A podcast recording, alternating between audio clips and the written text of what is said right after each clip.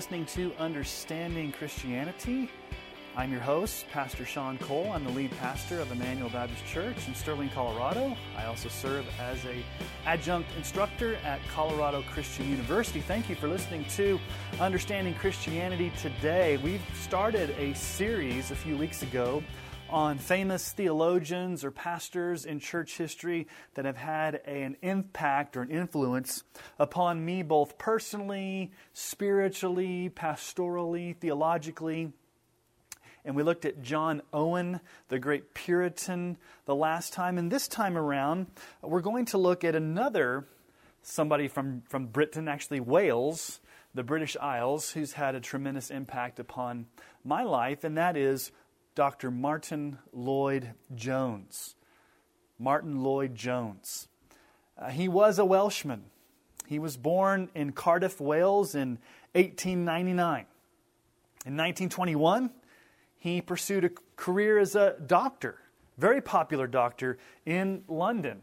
Uh, he was very good at his job. He was one of the most respected medical doctors in London during that time. But then he surrendered to God's call on his life to be a pastor. And so in 1927, he took his first pastorate in rural Wales in Aberavon. And he served there over a decade and had a very successful ministry in that context. In 1939, uh, he reluctantly accepted a position as an associate of G. Campbell Morgan. Now, G. Campbell Morgan was probably the most famous pastor in London. He was the pastor of Westminster Chapel. And so this was a powerful church in London as far as prestige and influence. And in 1943, uh, Lloyd Jones became the senior pastor of Westminster Chapel, and he served there until he retired in 1968. And Lloyd Jones is really famous for his thorough, when I say thorough, thorough exposition of Scripture. Now, if there's a fault of uh, Dr. Martyn Lloyd Jones, is that he may have gone too much into expository preaching. I mean, he spent, I think it was nine years preaching verse by verse through the book of Romans. And so sometimes he would take just a sentence of a passage of Scripture and preach. And so uh, he was very famous for verse by verse exposition of the scriptures, very theological. He was also very vocal in his opposition to liberalism that was rising in, especially the 50s and 60s in Britain, as well as the ecumenism. Ecumenism is the desire for all branches, all denominations, all churches to just let's throw theology aside and let's just all get along. And so he felt like there were a lot of compromises being made by his peers um, in England during that time. And he was fondly called the doctor. And in 1981, uh, he passed away. Uh, currently, you can go to what's called the MLJ Trust the Martyn Lloyd Jones Trust. You can go there and get almost all of his sermons in electronic format on that website. You can actually listen to him preach, and so you can hear his powerful preaching. And I think almost all those sermons are free. You can just go there and download them or listen to them on that website. Now, there's a lot of books by Martyn Lloyd Jones, and most of the books are really his sermon manuscripts that are put into book form. But probably if you wanted to start to get a very good understanding of who the man is, um, Iain Murray, um, who was actually his associate at Westminster Chapel, has written a biography of Martyn Lloyd Jones in two volumes. Now, there's a lot of different books that I've been influenced by. You can go into my study, and on my shelf, I've got a lot of books by Martyn Lloyd Jones. Um, his studies in the Sermon on the Mount are excellent. He just goes verse by verse through Jesus' teaching on the Sermon on the Mount, and I've gleaned so much insight from that, just, just reading that almost even devotionally. Uh, but when I preached through the Beatitudes a few years ago, he was very helpful. And I'm going to give you a lot of quotes from Lloyd Jones, and uh, one of the Beatitudes talks about, Blessed are the poor in spirit. And this is how he defines it being poor in spirit. He says, quote, It means a complete absence of pride a complete absence of self assurance and of self reliance. It means a consciousness that we are nothing in the presence of God. It is nothing then that we can produce, it is nothing that we can do in ourselves. It is just this tremendous awareness of our utter nothingness as we come face to face with God. And the promise there is that God will fill us, God will meet us in that condition, God will save us when we admit our weakness, when we come to Him in total repentance. I'm going to talk about this later on, but he did a series of sermons on spiritual depression, its causes and its cure. Probably one of his most famous sermon series and probably his most popular book. If you're looking for a devotional guide, uh, there's one called Walking with God Day by Day.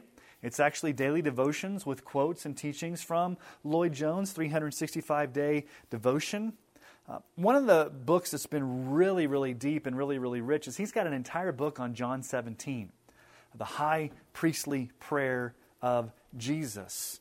It's called John 17, the assurance of salvation. And as I've been preaching through John, and we spent a long time in John 17 looking at the high priestly prayer, um, I gained a lot of insight from the, the teaching of, of Lloyd Jones there. Um, you, you, can get his commentary on Acts, Romans, Ephesians, Philippians. Um, basically, again, they're just his expository verse by verse sermons that have been put into book form.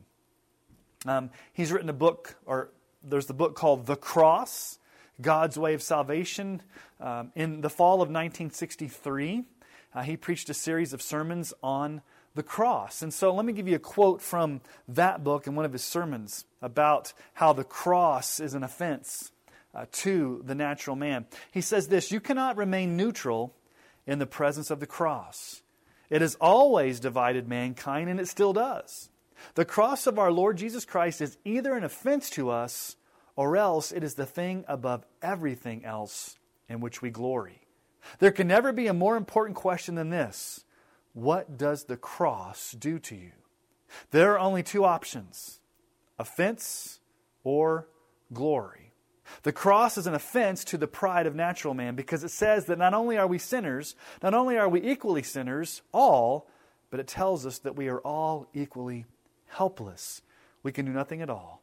It tells us that our righteousness is but as filthy rags powerful words in the day in which we live today when people are downplaying the substitutionary atonement of cross of the cross. People don't want to talk about the blood of Jesus because it's offensive. People have taken crosses down in their churches because they don't want to be seen as being too offensive. And and really the cross divides the cross offends. The cross tells us that we're sinners in need of the substitutionary atonement of Christ that we can't save ourselves that we're helpless to save ourselves that we need Jesus as as our Savior.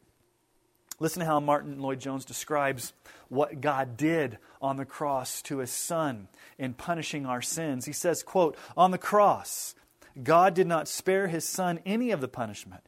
He did not say, because he's my son, I will modify the punishment. I will hold back a little. I cannot do that to my own son. I cannot regard him as a sinner.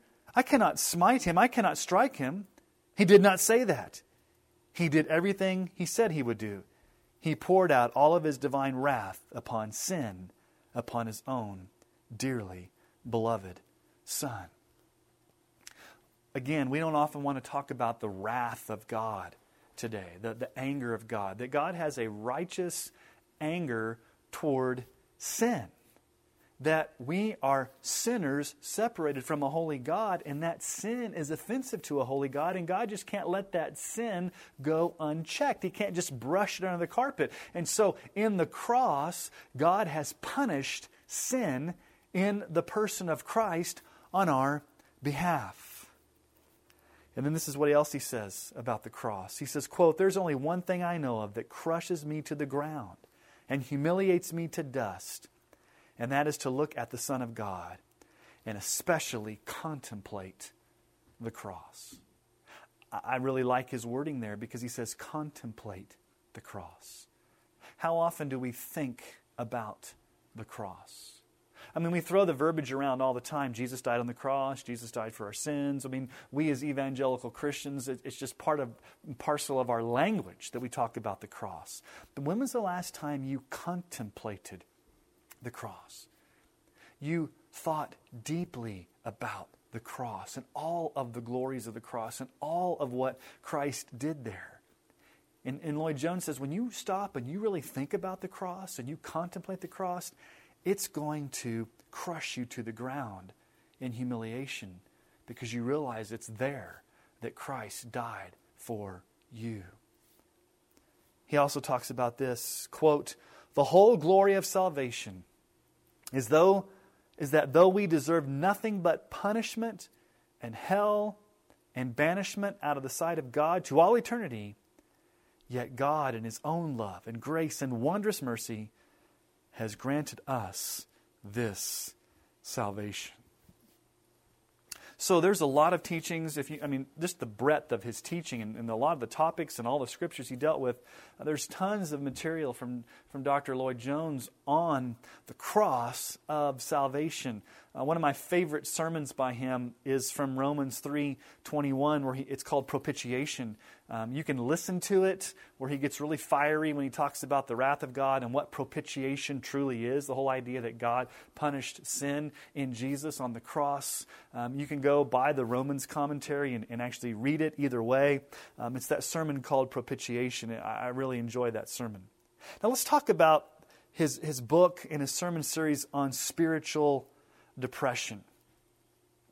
Um, he says this this is one of the themes of this sermon series the theme of the book he says quote christian people too often seem to be perpetually in the doldrums and too often give this appearance of unhappiness and of lack of freedom freedom and absence of joy there's no question at all but that this is the main reason why large numbers of people have ceased to be interested in Christianity.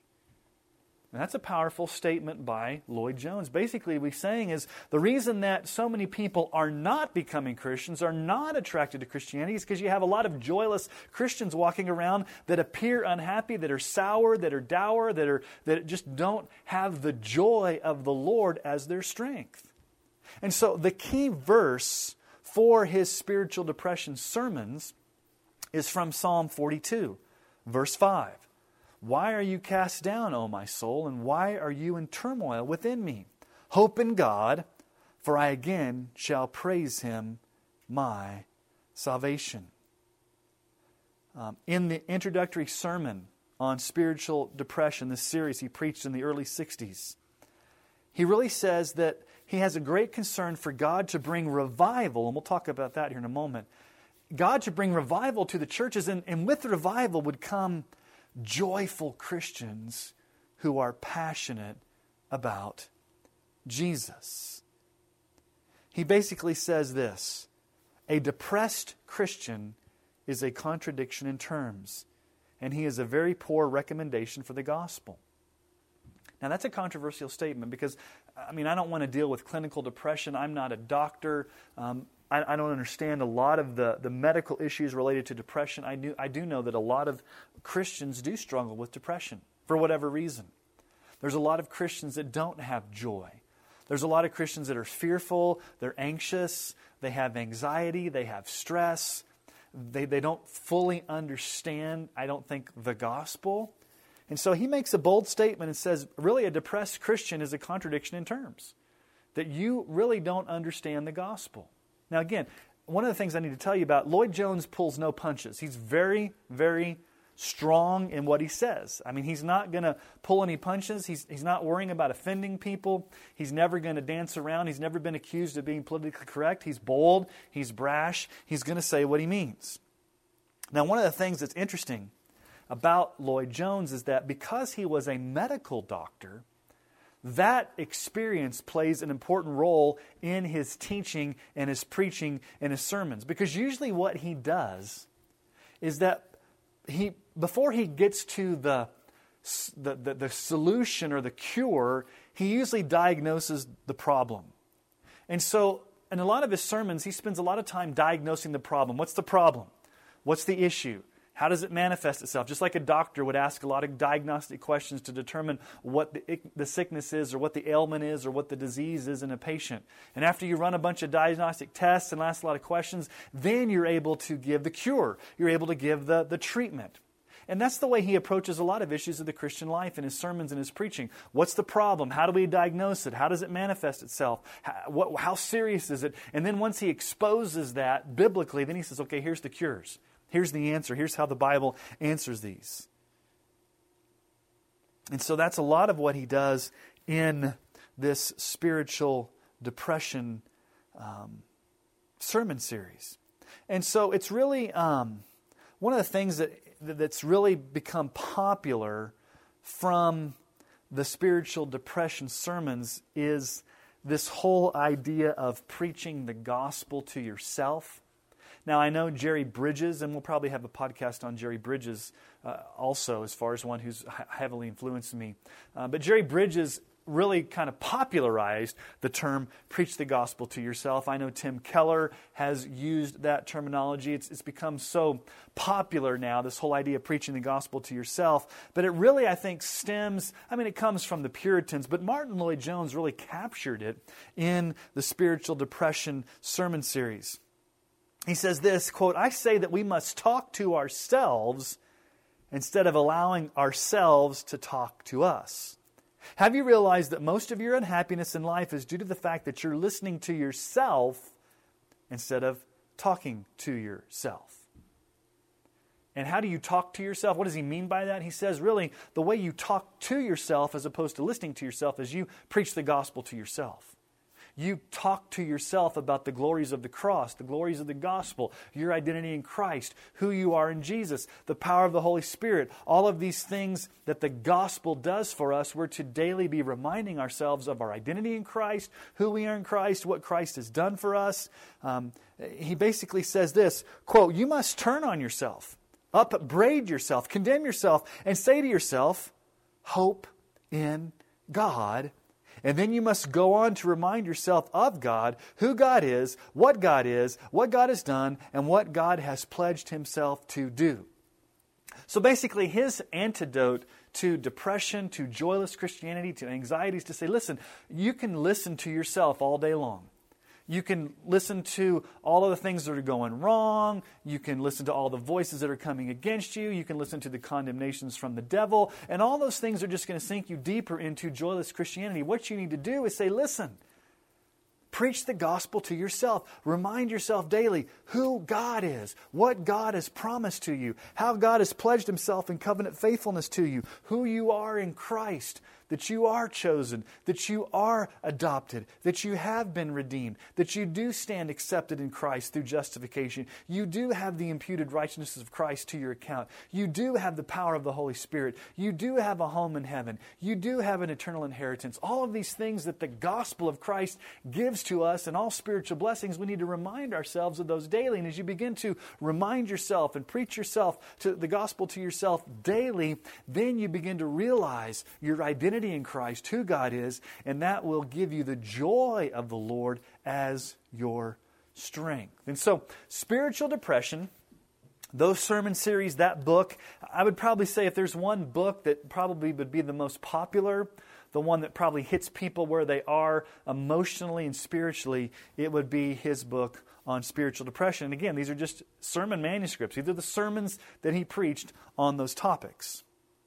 Uh, one of the things he says about prayer that I really like, he says this about prayer.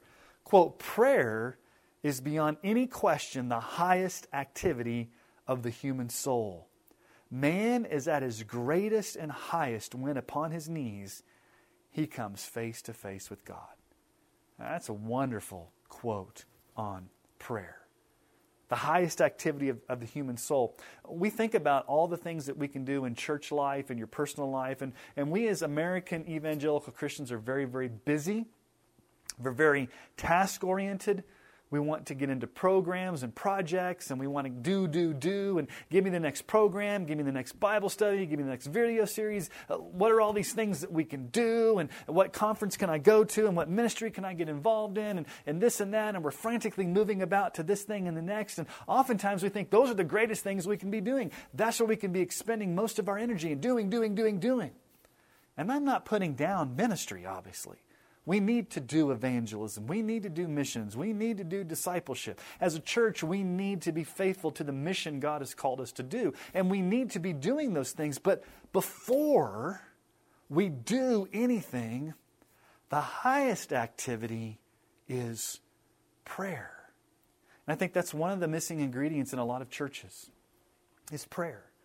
You know, that's a non-negotiable in my ministry as pastor here at Emmanuel Baptist Church. And I told the church 13 years ago when I came, I said, whether it's myself and my wife, or there's 50 people there, or there's five people there, it is a non negotiable that we will have corporate prayer meeting once a week as a church to gather and pray for revival, pray for spiritual awakening, pray for the mission of the church, pray for other people. We are going to be a praying church. And we have prayer meeting every Sunday night. And there is a faithful group of people that meet. And it's probably one of the sweetest times of fellowship and prayer and, and, and, joy that I have as a pastor because here's, here's what happens. As a pastor, you preach your heart out on Sunday morning. You give yourself to your flock by preaching, and you're spent by the time noon comes around. And then you usually go out to eat or you go home or whatever. And um, in, my, in our family, I usually take a nap on Sunday afternoon. But then I come back on the Lord's Day evening, on Sunday night, we gather and we spend an hour in prayer. And I am so encouraged by that time. I'm encouraged to hear other people praying. I'm encouraged to hear about what God is doing in the life of others in our church. We pray for our missionaries. We pray for our uh, ministry partners. We pray for lost people by name. We pray for specific ministries in the church. We pray for people that are sick and hurting. And it's just a joy for me. I get charged up on Sunday night. I go home encouraged, finishing off the Lord's Day, the first day of the week, being in corporate prayer with my church family. And it's a great encouragement to me. And, and so it is the highest activity of the human soul. Now, prayer is hard work. I've told my congregation this before. Hey, you know, if we were to have a guy come in and preach on end times prophecy, or we were to have a Christian concert, or we were going to have, you know, some type of seminar on marriage or parenting, we'd have a lot of people show up. And there's nothing against those things. But hey, we're going to spend an hour in prayer at the church on our knees, it's like crickets chirping. Because it's not fancy, it's not exciting, it's not glamorous. It's it, eh, prayer requires energy, it requires focus, it requires dependence. Sometimes there's awkwardness. And a lot of people don't want to be put in that situation. But Lloyd Jones says the greatest and highest privilege, what man is at his greatest and highest when he's on his knees before God in prayer. Now, one of the things that's really, really helped me in understanding revival has been the preaching of Martyn Lloyd-Jones. Um, in 1959, he did a sermon series on revival, and it was to mark the 100 year anniversary of the, uh, anniversary of the Welsh revival of 1859. And so that's been put into a book, and these are just sermons on revival. And I've learned so much about, and I've kind of been a student of revival. I mean, I've read about the great, even back in seminary and before seminary, even back like in the, in the mid 90s, I've always been interested in revival. Whether it was the Welsh revival of the early 1900s, whether it was the uh, New York City revival in the mid 1800s, whether it was the first Great Awakening, the Protestant Reformation, what's been going on in China, um, I, I, was heavily influenced by my former pastor, uh, Dr. Ron Clement, when I was in Colorado Springs. He was heavily into studying revival and the history of revival. And so I've always just kind of been interested in how God has moved in revival and spiritual awakening um, in, in specific points in history. And so, back about probably 12, 13 years ago, when I first started reading the book on revival by Martyn Lloyd-Jones, I, I was so encouraged. Just his insights on revival. Let me give you some of his quotes. He says, quote, You see, when man does something, he likes to do it in big cities, does he not? He does it in a big way, and he feels that it's essential to his success. When God sent his son into this world, he was not born in Jerusalem, but Bethlehem, the very least of the cities in Judah. It is in Bethlehem the little villages that people have never heard of, that the mighty things often happen. And this is a wonderful thing. The next revival may break out in a little hamlet that you and I have never heard of. We people in these big cities of ours may be passed by, and God may do this mighty thing in some unknown little place with a small group of people. That can happen in revival. That's a great encouragement to me, and maybe to many of my listeners who aren't in big urban areas. You're not part of a powerful megachurch. You're not perceived as being powerful by the culture. You're in some no name outpost that nobody's ever heard of. I mean, that's where I'm at. Nobody's ever heard of Sterling, Colorado. I mean, we're basically 125 miles northeast of Denver and we're close to the Nebraska border. We're, we're, rural Colorado. We're a town of about 15,000 people. There's not a lot of um, activity in Sterling that the world would look at and say, hey, that's the hotbed of culture and that's a cosmopolitan area where great things are happening. But Lloyd Jones's assessment or assertion is that that's probably in these small, tucked out of the way places where the, that's not on the world's radar, that that's where God is most prone to maybe show up in revival among a small group of people who are faithfully praying. Now, God is sovereign. One thing about revival is you can't program it, you can't plan it, you can't predict it. God alone sovereignly comes in power and blows through the power of the Holy Spirit upon a people and pours out revival. So God can do it any way He wants to. But oftentimes, it's encouraging to see that it's not just the mega churches, it's not just the big name pastors, it's not the big name ministries where God may bring revival. He may. But I believe that even in small places, in out of the way places, in no name places, with no name pastors who are faithful to preach God's word week by week, to teach God's people, to love God's people, to pray like crazy. You know, when I came to this church, I said, There's, there's four things I'm going to do as your pastor. Number one, I'm going to preach expository sermons faithfully to the text. Number two, I'm going to pray like crazy and lead our church to pray like crazy. Number three, I'm going to love you as your pastor, as your shepherd. And number three, we're going to seek the face of the Lord on how to reach our neighborhood, how to reach our, our world for Christ. That's basically what I'm here to do.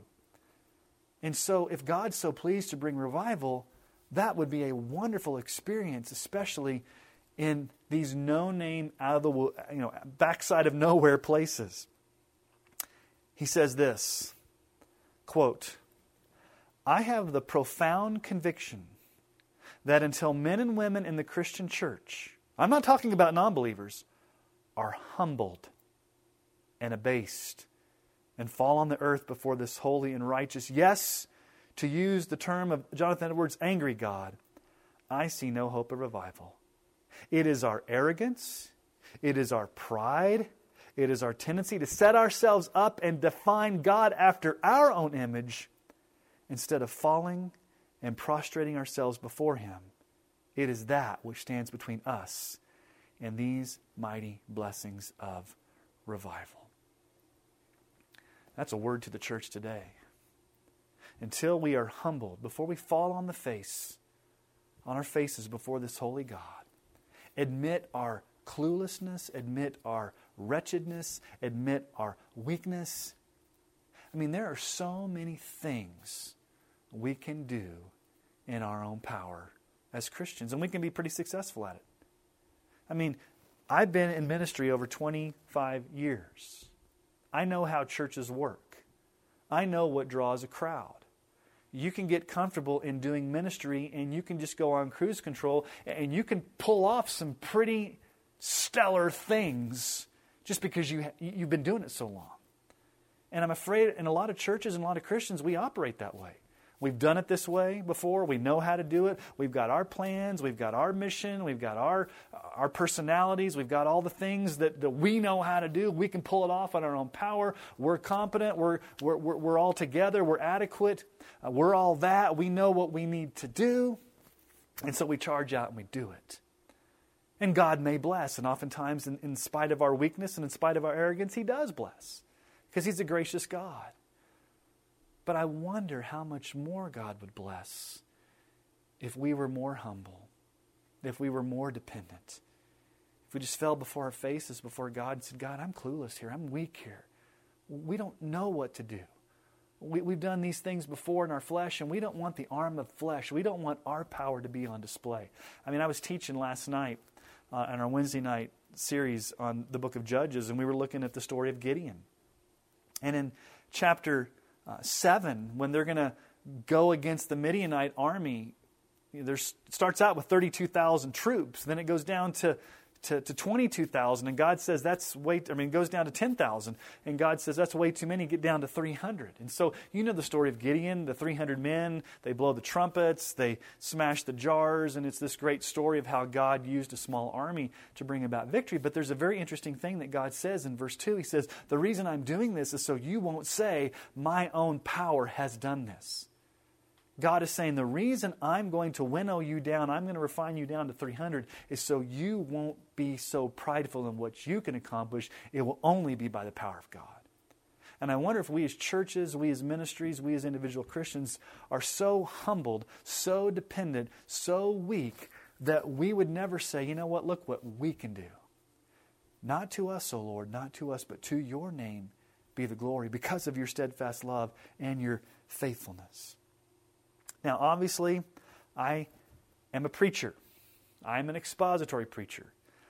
Um, I have my doctorate in preaching. I wrote a thesis on preaching. And so, one of the famous books by Martyn Lloyd-Jones is on preaching. In 1969, um, after he had retired, he gave a series of lectures at Westminster Theological Seminary in Philadelphia that stressed the primacy of preaching in the life of the church. And then in 1972, these lectures were published in book, book form as Preaching and Preachers.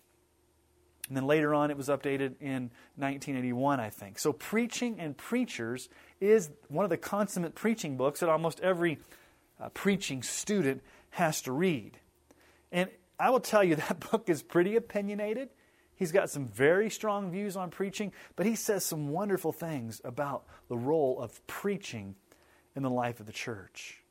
I mean, in this very first paragraph, he says, quote, the most urgent need in the Christian church today is true preaching. It is the greatest and most urgent need in the church. It is obviously the greatest need of the world also. That's a powerful statement. The greatest need in the church, the greatest need in the world, the greatest thing that we need is true preaching. And then he goes on to explain what true preaching is. Now, I agree with him. I agree with him.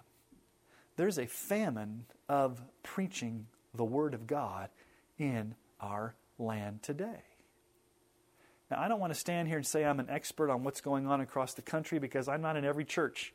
I don't see the landscape. I don't hear what's going on out there because I'm in my own little bubble here in northeastern Colorado and I preach here every Sunday. But I do have friends and I do have people, and I do hear things, and, I, and, and people do come to our church. And, and what the refrain I hear over and over again is that we're just not getting sound, biblical, expository, powerful, passionate preaching in our churches.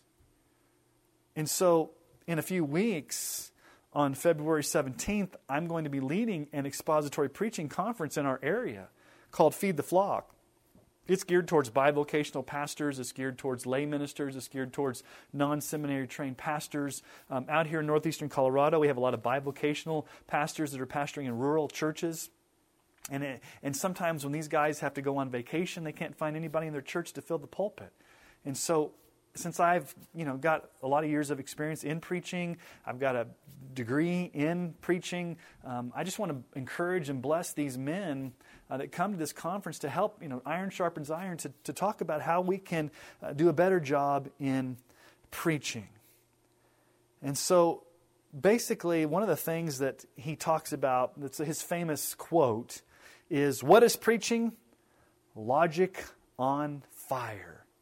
Preaching is theology coming through a man who's on fire. And Logic on Fire, actually, they've been made this into a biography movie.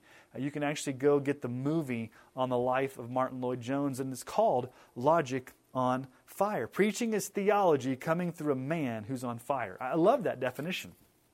Because what it does is it combines the, the truth of God's Word, His theology, the text, being tethered to the text, but it also talks about the man. I mean, you, you don't preach in a vacuum. You, you, you, know, on Sunday mornings, I could just have everybody show up and I could pass out my sermon manuscript, and for the next 30 minutes, we could just be silent and let everybody read what I'm going to preach. Now, content wise, everybody would be getting the same thing on my manuscript, and we could all read the scriptures. But God has ordained a man to stand before God's people and to proclaim theology. And that man needs to be on fire. He needs to be on fire because he spent time in the Word, he spent time in prayer. The Word has so saturated him that when he gets up to preach, he can't contain himself. He has been impacted by God and he wants to motivate and encourage and challenge the people. He's a man on fire. He also defines the chief end of preaching as it's to give men and women a sense of God and His presence. I wonder if that's the aim of our preaching. Sometimes we think, as pastors, that our goal of preaching is to dispense information. If I just give people information, if we go verse by verse and we give people the information, that's preaching. Not really, that's lecturing. That's teaching. That's dispensing information, which is good. That needs to be part of preaching. That's a big part of preaching, but that's not the sum total of preaching. Ultimately, when you preach a message, you are to be so faithful to the text in a way that you give men and women a sense of God and His presence in that, in the preaching moment. As people are getting caught up in the text, they're also being caught up that God is here. God is speaking to us through the preached word. He also talks about um, the whole idea of, of unction, the Holy Spirit anointing a preacher. He calls it the unction of preaching, um, which, you know, our friend Dr. Art Azurdia has written a book, Spirit Empowered Preaching. Uh, there's a lot of, you know, different ways you can talk about it the anointing, the empowering, the unction. I think um, George Whitefield called it the thunder and lightning uh, the smile of God. It's that, that moment in time when a pastor stands up to preach that he's filled with the power of the Holy Spirit, where he has an overwhelming sense of boldness, an overwhelming sense of clarity, and he speaks with authority that comes directly from the empowering of the Holy Spirit. And it's something that every preacher needs to depend upon. He says this quote, without believing in and knowing something of the power of the Spirit, preaching is a heartbreaking task. I certainly could not go on for another day but for this. If I felt that it was all left to us and our learning and our scholarship and our organizations, I would be of all men the most miserable and hopeless. It's a good word to us as preachers. When you stand in that pulpit, if you think it's all up to you, how smart you are, how much sermon prep you've done, how many commentaries you've consulted, how well the worship band did before you got up, how good your illustrations are, how good your flow is. Do you have a good conclusion? Do you have good points? All those things are important in a worship service. Don't, don't misunderstand me. But if that's all we relied upon was our learning, our delivery, our preparation, Lloyd Jones says preaching would be the most heartbreaking task. I would be the most miserable and most hopeless man in the world. Because what happens in preaching? You think about it. When you, as a pastor, and if you're a pastor listening to this podcast, you stand and you preach, you are, in a sense, being the mouthpiece for God to a congregation that needs to hear a word from God. And you are faithful to the text, you preach the text, you spend time in preparation for that text. You clearly articulate the meaning of the text. You bring in good illustrations to illustrate the text. You shepherd the people through your pastoral ministry in that text. But there's one thing you can't do you cannot bring conviction of sin. You cannot bring regeneration to dead sinners. And you cannot bring repentance and change and transformation. Only the Holy Spirit can do that. So you, as a preacher, are totally dependent upon the Holy Spirit to empower your proclamation, and the congregation is totally dependent upon the Holy Spirit because if anybody's going to get saved in that worship service under your preaching, the Holy Spirit's got to come in power and regenerate a lost soul. He's got to open blind eyes. He's got to blow life into them. He's got to come and make them alive, cause them to be born again. He can, you cannot do that as a preacher on your best day, with your best illustrations, with your best um, organization, with your best efforts. You cannot produce the spiritual change that only the Holy Spirit can do. In the life of lost people, bringing them to salvation through regeneration, and in the life of saved people, those that are already saved. You can't bring that deeply um, spiritual motivation, encouragement, challenge, change that only the Holy Spirit can bring to His people. So you are totally dependent upon the unction or the power of the Holy Spirit. And I've learned a lot from Dr. Martyn Lloyd-Jones about that. So as I bring this to a close, I can't tell you the influence that Lloyd-Jones has had on my life, my ministry, my personal understanding of many topics. I mean, I've learned so much about revival by reading Lloyd-Jones. I've learned so much about preaching from Lloyd-Jones. I've learned so much about just the, the human heart, the condition of the soul, from his whole diagnosing the problem as a doctor. The whole idea of the cross. I've learned so much from Lloyd-Jones. And I encourage you, uh, go to the Martyn Lloyd-Jones Trust website and listen to some of his sermons. It's very interesting in his sermons. He doesn't preach like we preach today. Now, now, let me just kind of tell you if, you if, you if you've listened to my preaching, normally what I do in my sermons is I will start out with an engaging introduction to try to hook the people, to try to surface the need, uh, to try to relate a story or an illustration or some type of introduction that's going to grab the attention of the people to illustrate what I'm going to be talking about. Now, Lloyd-Jones does not do that.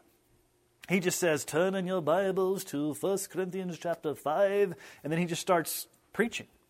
And at first, if you've never heard him, you're like, okay, this is kind of boring. This is he's just kind of starting and, and he's just kind of expositing. But there's something powerful. If you listen to him preach, and I encourage you to listen to him, not just read it. You can get some of this from the reading, but if you listen to him, there's times where you're on the edge of your seat with goosebumps because God is using this man to bring the word in power. And it started out like, you know, I'm, this is going to be kind of boring. And by the end of the sermon, you're melted. You're, you're wilted. You're, you're in tears. You're under strong conviction because God had used him. And all he did was he faithfully exposited the text, and, and God used him in a very powerful way. So I encourage you to go listen to his sermons, get some of his books. If you're a pastor listening to this, you need to have Lloyd-Jones in your personal library. Um, if not just for personal devotion, but also just to consult for, for commentary and for some ideas. And, and I get, please read his books on revival. I think every pastor should pray for revival and spiritual awakening. And there's so much weird stuff out there in our world today, from the extreme world, word faith, the extreme movements that are out there, that, that, that, in our culture today, you get a very imbalanced view of what really revival and spiritual awakening is. And I think he centers, he centers that back on what a biblical understanding of that is. And so I really have um, benefited greatly from the ministry of Dr. Martyn Lloyd-Jones. And he is one of the uh, men of God that have heavily influenced my understanding of preaching, my understanding of the Christian life, my understanding of prayer and revival and the gospel. And it's just indispensable how God has used him um, in my life uh, to shape who I am. And so I hope that you have an appreciation of Dr. Martyn Lloyd-Jones as well. Well, I appreciate you listening to Understanding Christianity. I'm so thankful for the listeners that listen. Um, to be honest with you, I, I, don't know. I don't keep track of stats. I don't know who all's listening to me. I don't know where you're listening to me. I just know I receive emails, I receive encouragement, and I really appreciate that. And, I, and I'm not doing this podcast as a way to kind of make myself popular. I just, God has put a burden on me to preach truth to declare truth, to be an encouragement, uh, to be a voice in the wilderness that would bring uh, some insight into helping people understand Christianity uh, just from this little part of Colorado, this little part of the world. And so, uh, whoever my listeners are, I really do appreciate you. And maybe one of these days uh, we'll meet. And so, you could give us a review on iTunes. Uh, you can share this podcast on Facebook, on Twitter. Uh, you can go to seancole.net to get more information. You can go to the Understanding Christianity Facebook page. There's many ways that you can get connected to this ministry. And so until next time, would you keep your eyes fixed on Jesus?